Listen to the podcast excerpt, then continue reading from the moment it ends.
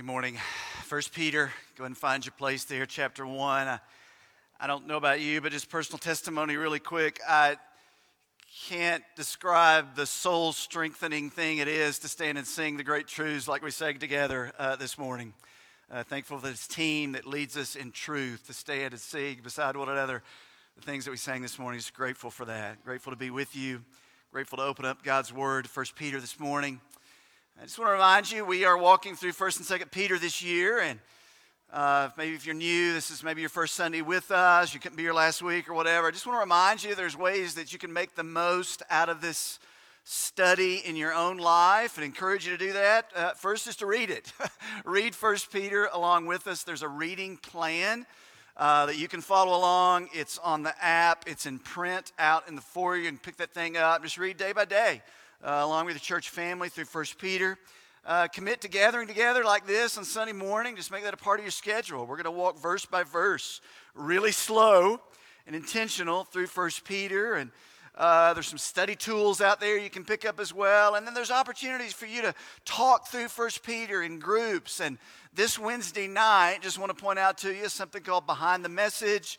6:30 here and it's just that. We'll go a little deeper, a little further, ask questions, have dialogue around First Peter. So if you're not connected anywhere, uh, I encourage you to check that out this Wednesday night at 6:30. All right? Okay, First Peter chapter 1.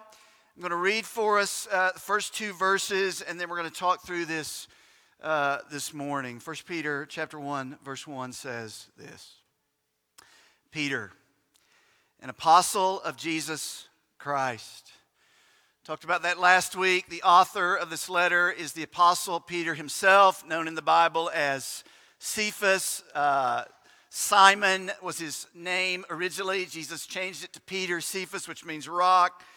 And this morning we're going to talk beyond just who wrote this letter. We're going to talk about the recipients of this letter. Uh, who is Peter writing to? He goes on and he says, To those who are the elect exiles of the dispersion. He calls this group of people that he's writing to the elect or chosen exiles of the dispersion. That's a hugely important phrase for understanding First Peter. He's writing to a group of believers who have been chosen by God. Watch this out of this world, but are very much still living in the world.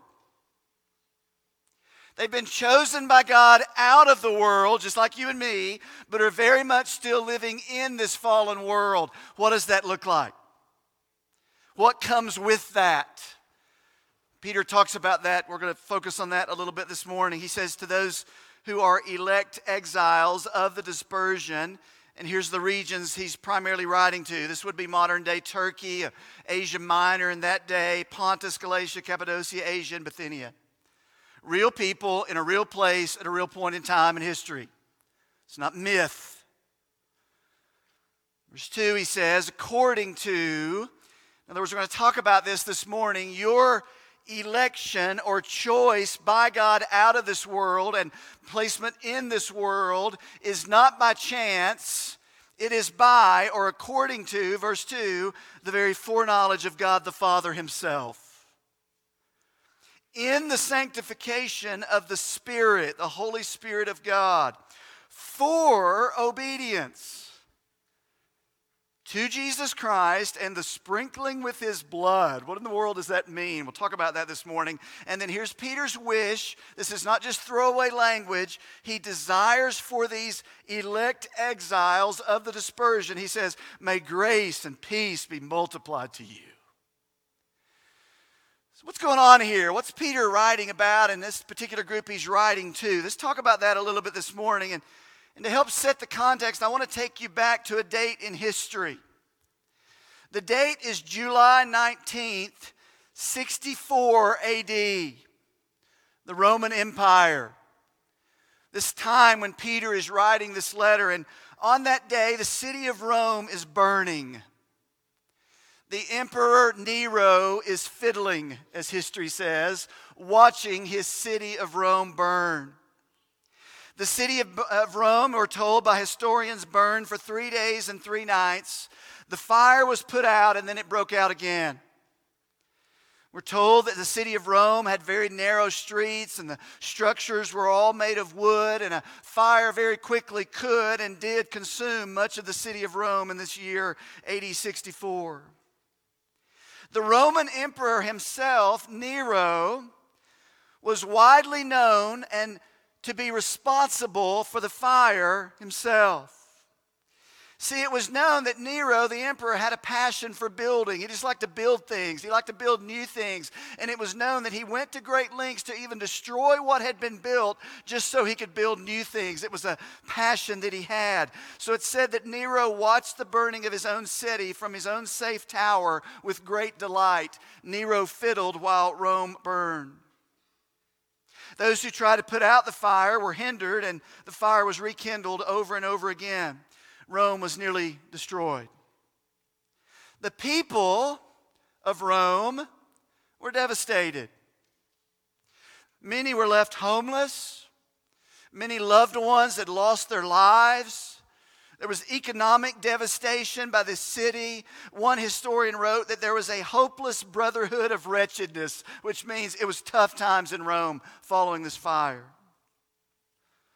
One historian says the ancient landmarks, the ancestral shrines vanished, their temples were destroyed, their household gods were gone. There was great confusion among the people.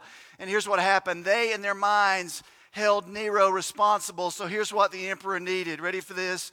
Nero needed a scapegoat.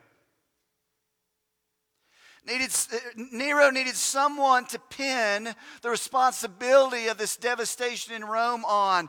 Tacitus, the Roman historian, said this Nothing could remove the sinister report that the fire was due to Nero's own orders. And so, in the hope of dissipating this rumor, Nero falsely diverted the charge on a group of people to whom the masses had given the name as Christians.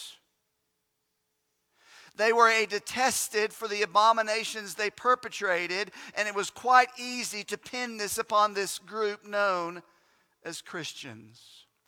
The bottom line Nero needed a scapegoat, and he was able to pin the Christians of Rome for the devastation and the burning of the city.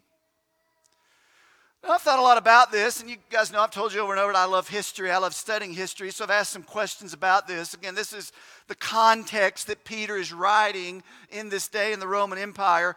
Why Christians? Why did Nero choose to blame it on Christians? Well, here's some things that I learned. One, Christians were already slandered and looked upon with suspicion. They were a kind of a peculiar sort. They said some strange things and they did some strange things and they talked a lot about blood and they worshiped this dead Jew that was perceived to be this dead Jew and they, they did some things that didn't make a lot of sense. They were, they were kind of already seen as strangers, aliens they had an association with Jews, which added to this. There was strong anti Semitism in Rome at this time. They participated in something called a love feast or the Lord's Supper that was closed to unbelievers, and rumors abounded about the drinking of blood and eating of flesh. That's weird.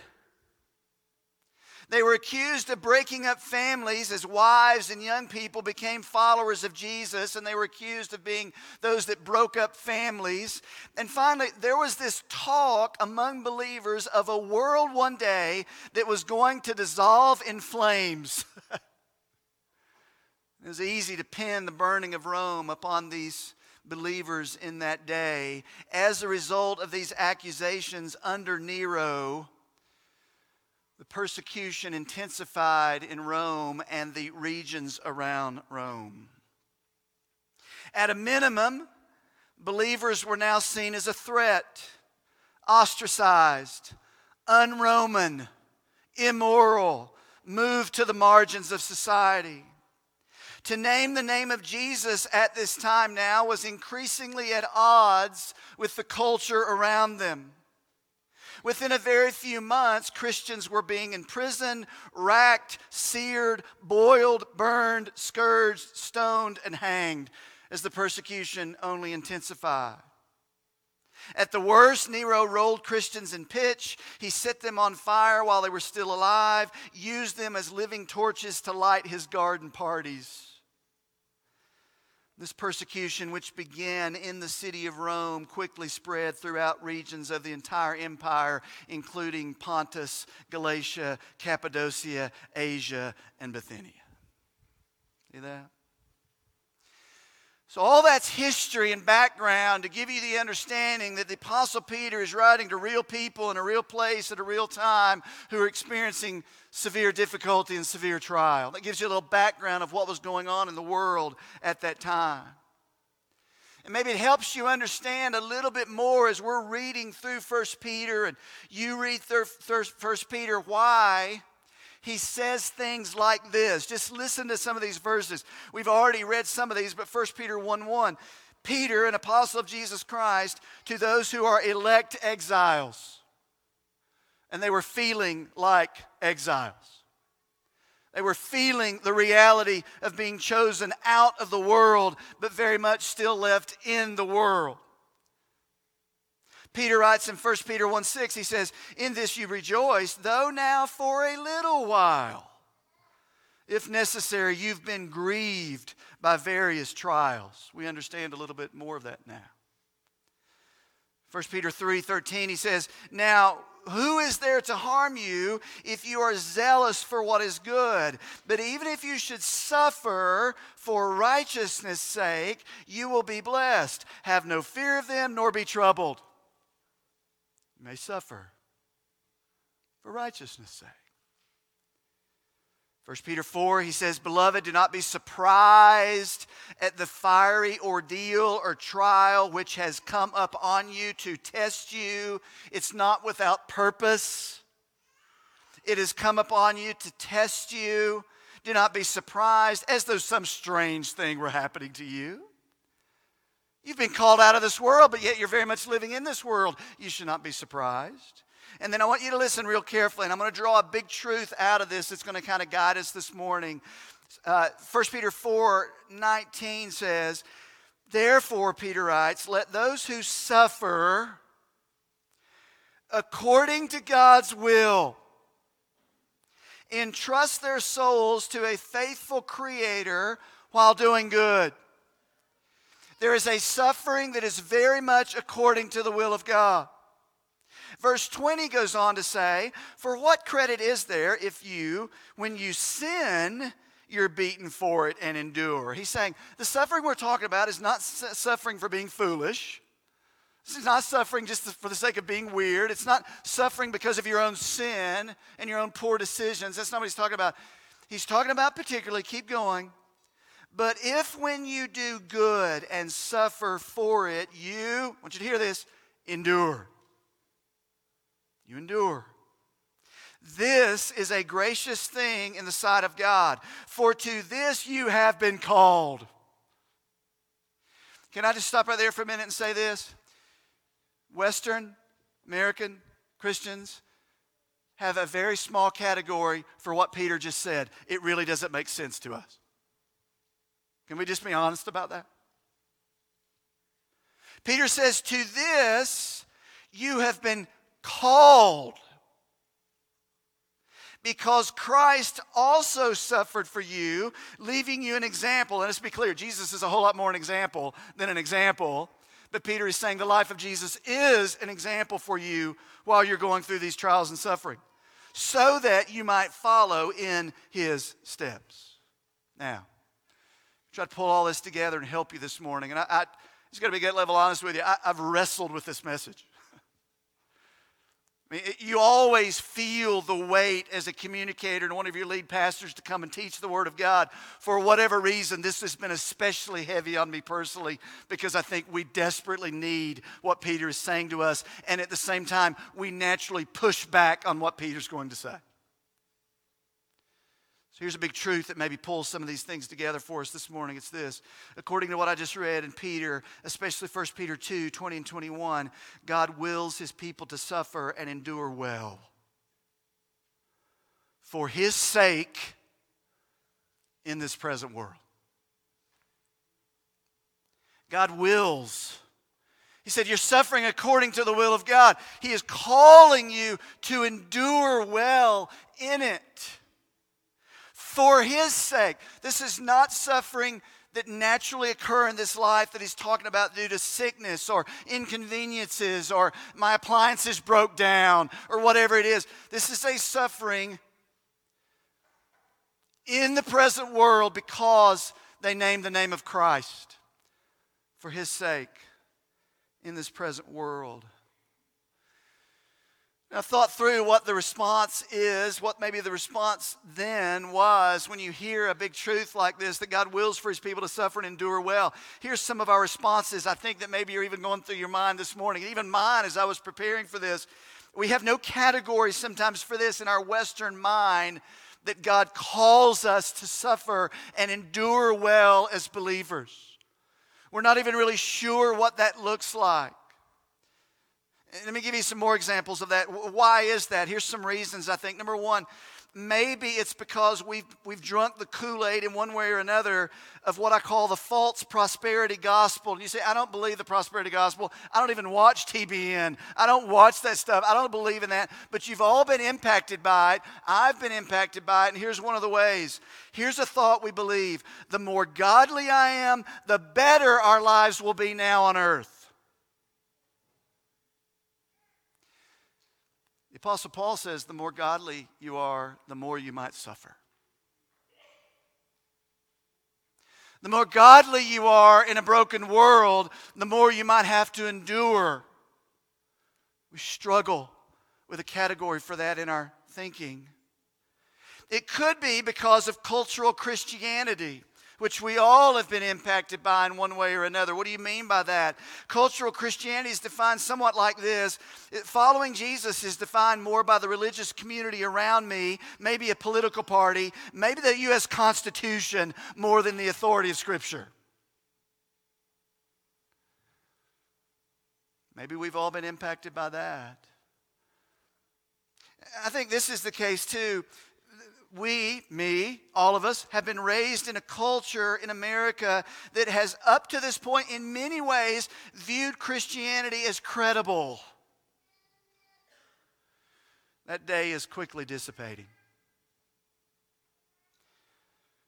Elements of Christianity have been woven into the fabric of everyday life. We've grown up that way. We've experienced that in large part. Here's what one author, Josh Chatraw, said. I'm reading this right now. He says this The basic categories assumed in the Christian story are no longer taken for granted today. In many cases, the gospel story is presumed not only to be false, but to be an oppressive leftover from the past. You name the name of Christ Somebody's going to call you oppressive. Somebody might call you a criminal. The culture in which we live in is radically changing. We talk a lot about that. That means our approach to the culture has to change. And I'll just be honest, even the way we minister and make disciples as a church has to adjust. We know that. Peter deals with that. Peter addresses that. Here's maybe a way to sum all this up. With each passing day, authentic, Bible saturated, God honoring, spirit filled believers are becoming more and more out of step with our modern culture and increasingly not only misunderstood, but seen as oppressive and downright immoral. That was a lot, wasn't it? That's heavy. I, I get that. With each passing day, authentic, I'm not talking about cultural Christians, authentic, Bible saturated, God honoring, spirit filled Christians are becoming more and more out of step with our modern culture and increasingly not only misunderstood, well, I don't know what they're talking about, but seen as oppressive and even immoral. Culture's changing. We see that. Thankful in the providence of God that He would love us to the point of walking us through First Peter right now, and we need it. Elect exiles called out of this world, but very much left living in this world for a purpose. Peter's going to help us with that. So then just a few more questions about this, and then we actually are going to get back to verse 2 of 1 Peter in just a minute. All this is going to help us, I think, as we continue to walk through 1 Peter, a little bit of introduction why are we to expect that then? words, what's the root behind the reality that as Christians in this present world, even though we may not even have a category for it right now in our understanding, but Peter says things like God has called us to this. We are called to this, to suffer and endure. Why is that? Well, let me give you the greatest authority I know. It's Jesus himself. You can follow this on the screen. Much of what Peter says in his letter was informed and taught by Jesus himself when Peter walked with him for three and a half years. We talked about that last week. Much of the letter of 1 Peter is the teaching of Jesus that we see in the Gospels, then pressed out over time in the life of Peter, particularly how to relate to the world around us. Jesus taught much about that. I'm going to read one passage very quickly John 15, 18 through 21. This is Jesus talking to his disciples. Peter's there. Peter's hearing it all. He's taking it in. Maybe he doesn't fully understand it. Maybe he didn't have a good category for it. But now, 40 years later, Peter understands it just a few days before Jesus is crucified. So, of utmost importance, Jesus is teaching this to his disciples. He says this John 15, beginning of verse 18. He says, If the world hates you, know that it hated me before it hated you. Jesus, the God man, steps into the world, perfect righteousness and holiness. It should not be surprising that the world that loves darkness and runs to darkness hated him. Verse 19. Jesus says, If you, his disciples, were of the world, that's, that's a possessive sense, meaning if you belong to the world, then the world would love you as its own. So if you were of the world, the world will love you. Keep going. But because you are not of the world, or you could translate it, belonging to the world, but I chose you out of the world, therefore the world hates you. There's the phrase we've been using over and over, and that's the phrase I think that informs Peter saying, You are an elect exile, chosen. Where did he get that from? Jesus says, You have been chosen out of the world. I have called you out of the world. Therefore, you are not of the world. You do not belong to the world. Therefore, the world doesn't understand, and the world hates you. You're going to experience resistance. Therefore, like we said earlier, the more godly I become, the more like Jesus I become, the better my life's going to be. Nope, not what Peter says. It's going to become more difficult in this fallen world. Those who desire to live godly in Christ Jesus will be persecuted, Paul told Timothy. Jesus says, Look, Peter, the reason is you're not of the world. The reason you're not of the world is because I've called you out of the world. My redemptive good purpose for you. So let me give you a couple big ideas and we'll continue on and try to get back to 1 Peter 1. Here's the first big idea I think that comes out of what Jesus says here. Jesus' followers face suffering in this world because we're not of this world. You're not of this world. That's what Peter says. Verse 1, back to verse Peter. Peter, an apostle of Jesus, to those who are elect exiles. You're in this world, but you've been chosen out of this world. You're not of this world.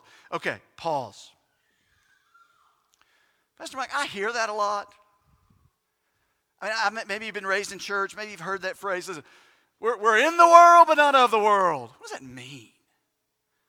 What does that look like practically? What does it practically mean that you, if you are a born again disciple of Jesus, are not of this world? Let me give you a few examples of this. I'm going to run through these quickly. You can write these down, talk through these, ponder through these in your group. We'll talk more about it Wednesday night behind the message. Here's the reality as a result of being born again, as a result of your new birth in Christ, we are a new creation. We as believers have a new nature, a new identity, new allegiances, new family, new priorities, new master, new future, new hope. And all of that, none of it is of this world. None of it. Let me press that down even further. Let me give you some biblical examples. Number one, you can write this down in your notes if you're like, we're of a different kingdom. Colossians 1:13 says he Jesus has delivered us from the domain of darkness and transferred us, his people, into the kingdom of his beloved Son. You are part of another kingdom, a yet unrevealed kingdom that's coming, and you very much still live in this fallen kingdom, but you are part of another kingdom. You're not of this world. Talked about that through the Gospel of Matthew so much kingdom living as kingdom people. We have a different identity. This is what Paul says in Galatians 2:20. He says, "I've been crucified with Christ. It is no longer I who live, but Christ who lives in me. And the life that I now live in the flesh, in this world, I live by faith in the Son of God who loved me and gave himself for me." You've been crucified, you've died to self, and you live by the life of Christ in you, completely different from the world. Now, listen, here's another one you have a different master. Jesus says this, he teaches this in the Gospels. We read about this in Matthew. I'm going to read it out of Mark 8, but we read it in Matthew as well. He says this Jesus to his disciples, If anyone would come after me, let him deny himself. Take up his cross and follow me. For whoever would save his life will lose it, but whoever will lose his life for the sake of the gospels will save it. What does it profit a man to gain the whole world and, and forfeit his own soul? We can talk about that passage forever. Let me point out one phrase. Jesus says, Come to me, you deny yourself, you die to self. Can I just say that phrase alone of what it means to be a disciple is in direct contrast to the world you and I are living in today? Listen, I'm not going to chase this too far. Don't make this a political statement, just make it a reality. The idea that Jesus calls us to die to self flies in the face of everything you are currently hearing that no, the greatest freedom I have is to be me. Pursue what I want, how I want, I can be who I want. And if you in any way oppose me in that, now watch, it used to be where you're just disagreeing. Today you are called immoral. For saying exactly what Jesus said. Here's the point you and I have a different master. We have died to self, and Jesus is Lord. Therefore, my personal preferences, my opinions, my own desires are submitted to Him. And I assure you, those that do not know Jesus do not live that way. Now, hear all this, and I just want to stop right here and make another quick point. The response to understanding things like this is not to take on the, the spirit of withdrawal. Okay, then, here's what that means I'm not of this world, I'm in the world. We better hunker down in our Christian bunker and get out of this world. No, you've been left here for a purpose. Secondly, it is not to take on the militant posture of those enemies the world is our enemy. We go after them. No, our struggle is not against flesh and blood. Jesus said, Pray for your enemies. That's why you're still here. Call it what it is, call sin what it is, and then plead that Jesus would save those who are caught in darkness. And Jesus used me as the messenger to go give a defense for the hope that is within me, yet with gentleness and reverence. Got all that? Different identity, different master. I'll give you two more really quick. We're not of the world. Here's another one different loves. We love things. We, we, our loves are not the same. We love things that the world don't love. And the world looks at us and say, why don't you love this? Because it, we're, we're born again. We have a different nature. Let me give you an example. 1 John 2.15, Do not love the world or the things in the world. If anyone loves the world, the love of the Father is not in him. We have different loves. Makes us different. We have different practices. 1 John 3 9. No one born of God makes a practice of sinning. Why? Because it's not who we are anymore. We've been born again. For God's seed abides in him, and he cannot keep on sinning because he's been born of God. You have different practices. You have different loves. You have a different master. You have a different identity. And, and that's the whole point. You are elect, chosen out of this world. You do not belong to the world anymore. Therefore, your entire life is different. Therefore, the world looks at you and says, Why are you not doing what we're doing? Why do you not act like we do? And there's this tension. That may result in suffering. It's a call to endure. And what does that look like? What does that look like then practically? I want, I want, with carefully, but I want to try to be as practical as I can to help you and arm you. What does that look like? What did that look like then? What does that look like now? Let me give you a few examples. 1 Peter 3 9. 1 Peter says, Peter says to these exiles, not returning evil for evil or insult for insult, but giving a blessing instead. And What might this look like? Verbal insults. You might be put in certain categories, labeled in certain way. Today, you are, are going to be called judgmental, intolerant, indifferent, whatever phrase is. There's going to be these verbal insults at you, verbal insults at them. Keep going. 1 Peter 2 12 says, Keep your behavior excellent among the Gentiles, so that in the thing in which they slander you as evildoers, they may, because of your good deeds, as they observe them, glorify God in the day of visitation. Here's the point evil will be called good, and good will be called evil. And you will be slandered as an evildoer. That's what they were. They're un-Roman. They're unpatriotic. They don't love the things we do. What they're doing is evil, it's immoral. Call anything sin in this world that God calls sin, you may be considered emotionally damaging and hurtful and immoral. You're damaging someone when in truth we know it's the most loving thing we can do is pointing people to the truth of Jesus. The world doesn't see it that way.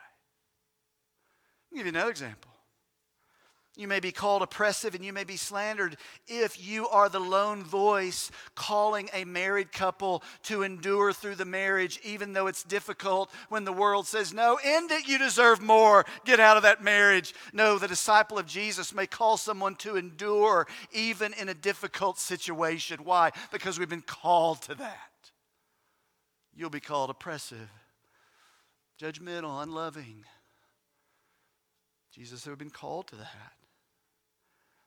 1 Peter 4 4, I'll give you some more quick examples, really quick. With respect, he says, with respect to this, they are surprised when you do not join them in the same flood of debauchery, sin, and they malign you. The word malign in 1 Peter, watch this, means to vilify.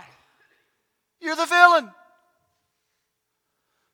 The people in the day of Rome, they were the villains. A per, you see this out all the time. A person who's walking in holiness and purity and walking with the Lord Jesus now will be seen as the villain. Now will be seen as the villain. A couple more quickly.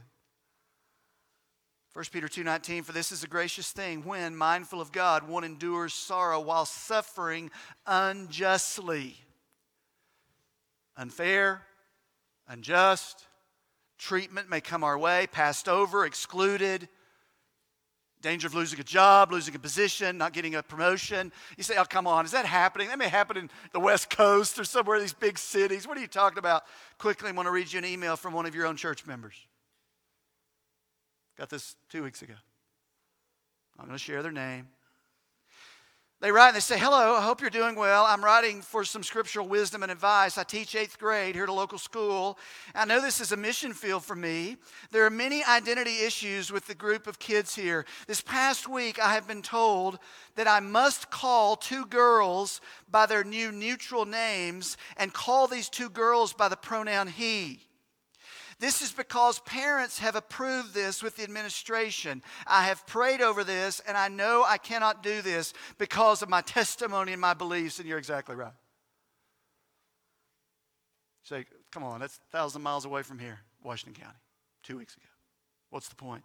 You may suffer unfair, unjust treatment. You may be passed over. It may cost you, but we are to continue to hold fast and endure well. Hold fast and endure well. 1 Peter 4:16 Yet if anyone suffers as a Christian let him be ashamed or let him not be ashamed but let him glorify God in that name. Last illustration you say uh, Friday a law was passed in Canada Canada it's north by the way. You could be charged with a crime as a pastor, as a parent, as a friend if you communicate that anything to do with the array of the LGBTQ lifestyle is wrong or immoral or a sin, you can be charged with a crime. You can be charged with a crime as a parent to say to your child, Sweet girl, you're a girl. Culture we live in is radically changing. Now, you hear all that and you go, Pastor Mike, we got to get out of here. We got to bail out. What are we going to do? No, that's not what Peter says. God wills his people to suffer and endure well for his sake in this present world. Jesus' followers face suffering in this world because we are not of this world. How do we suffer well as Jesus' followers in this present world? 1 Peter 1 1 and 2 Say, we just read that, going to read it again. We're going to break it down very quickly and give you some application. 1 Peter 1 1 Peter, an apostle of Jesus Christ, to those who are the chosen exiles of the dispersion. Why are you chosen exiles of the dispersion? Verse 2 According to the foreknowledge of God the Father, the sanctification of the Spirit, for obedience to Jesus Christ to be sprinkled with his blood, may grace and peace be multiplied to you, you chosen exiles of the dispersion, called out by God, but very much living in this present world. How do we endure well? Here's your final big idea Jesus' followers endure because of our triune God's redemptive work on our behalf.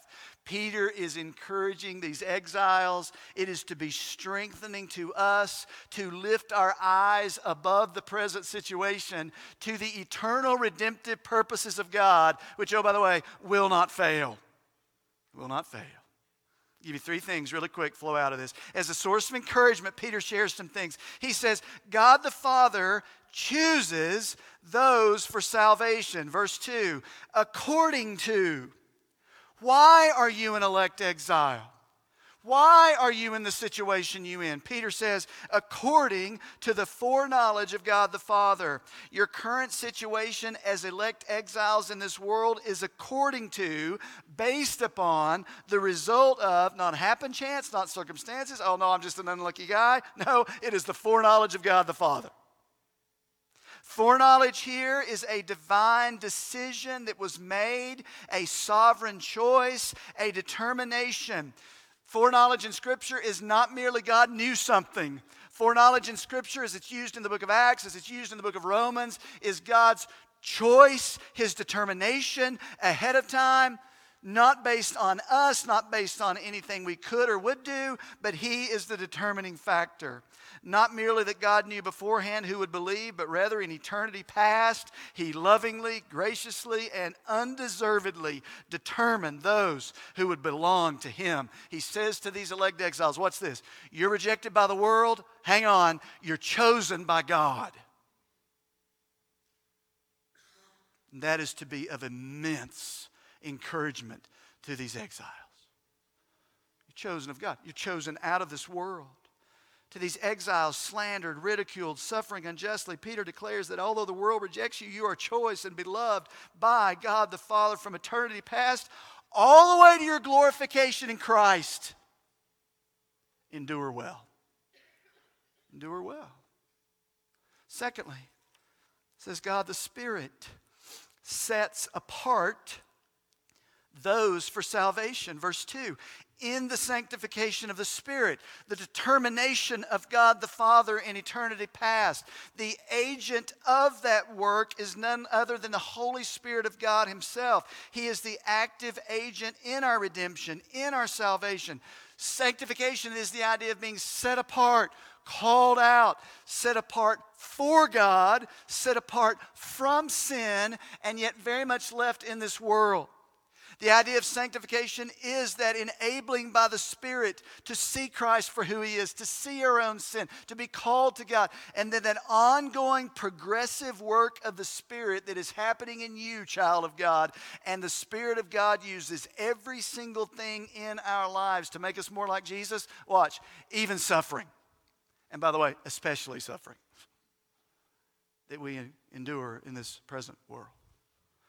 The Christian, the Holy Spirit is essential to every part of the Christian life and every step in it. It is the Holy Spirit who awakens us with the first faint longings for God. It is the Holy Spirit who convicts us of our sins and leads us to the cross where we see Christ as our substitute, our Savior. It is the Holy Spirit who enables us to be freed from the sins which had us in their grip. It is the Holy Spirit who gives us the assurance of our forgiveness in Christ. The beginning, the middle, the end of the Christian life are the work of the Holy Spirit Spirit of God. Peter reminds these elect exiles you are currently an exile because of the foreknowledge of God and very much a part of the work and the action of the Spirit of God who is in you. He will finish what He started.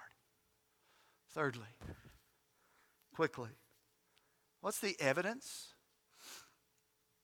What's the evidence of the electing of the Father and the setting apart of the Spirit? How do you know? Team can come on up and just begin to play and move into a time of response, but hang with me. I don't want you to miss this last thing. What's the evidence of the foreknowledge of God and the work of the Spirit? He says at verse 2. He says, foreknowledge of God, sanctification of the Spirit, little phrase, verse 2, for obedience. Circle that in your Bible. For obedience, meaning the evidence that someone has been set apart, called of God. The work of the Spirit is this a life of submission, a coming to Christ and bending the knee in faith and repentance, and a life that follows of submission to Jesus as Lord. You are set apart for that. It is our posture as Christians. Now, watch, don't get this backwards. He doesn't say, if you obey, then God's going to choose you. If you obey, Spirit of God is going to set you apart. No, no, no.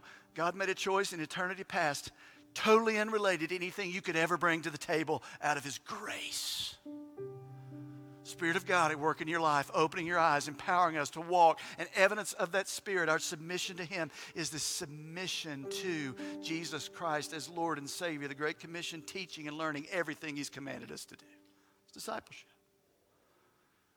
Then you go on this final thing, and we'll finish here. It's incredible. I don't want you to miss this, and we'll be done.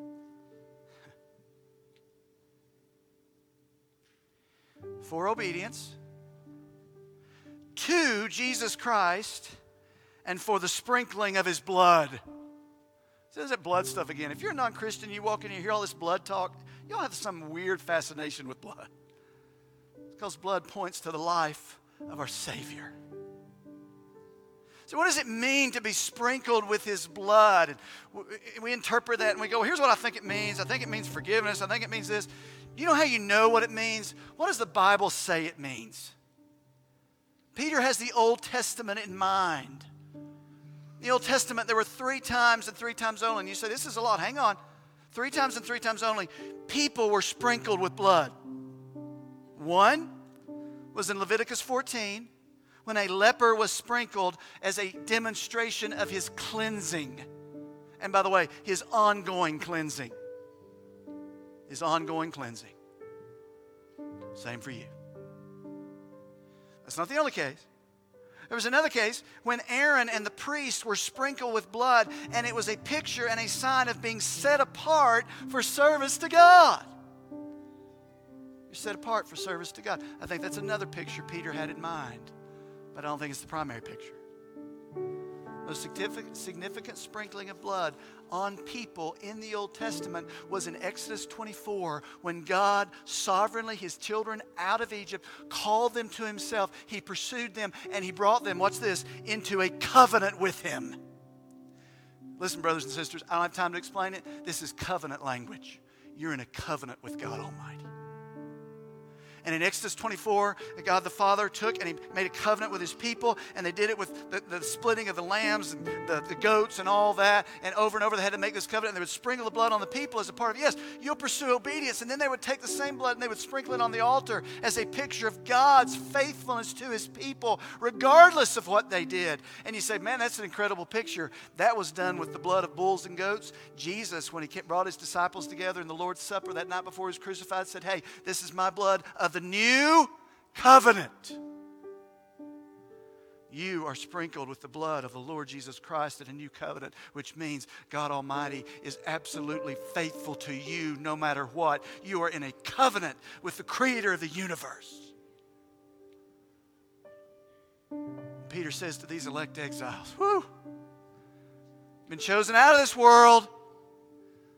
But you've been left in this world, not by chance, by the predetermined, gracious foreknowledge of God the Father to His glory, the sanctifying work of the Spirit by His strength. You walk in obedience to Him, and you've been sprinkled with the blood of the Lord Jesus Christ, and you are in a new covenant that is forever and ever because of the unbreakable faithfulness of your God. Endure well. Endure bow our heads to a time of response this morning. Maybe you're here this morning and you've never been born again. You are still of this world. That's you this morning. I pray that you would cry out to your Savior, King Jesus, to save you. Turn from your sin and receive Him as Savior and Lord. Maybe you're here and you're facing difficulty, maybe a degree of persecution, slander, oppression, whatever it is. Endure well. Endure well. Father, we love you. Thank you. Sometimes these truths are too great for us to even get our minds around this morning. Lord, we thank you. Holy Spirit, I invite you in our lives to take these truths and bear fruit in us and send us out as set apart, sanctifying Jesus as Lord, the world will see a hope that it can find nowhere else. We love you and we praise you. In Jesus' great name we pray. Amen.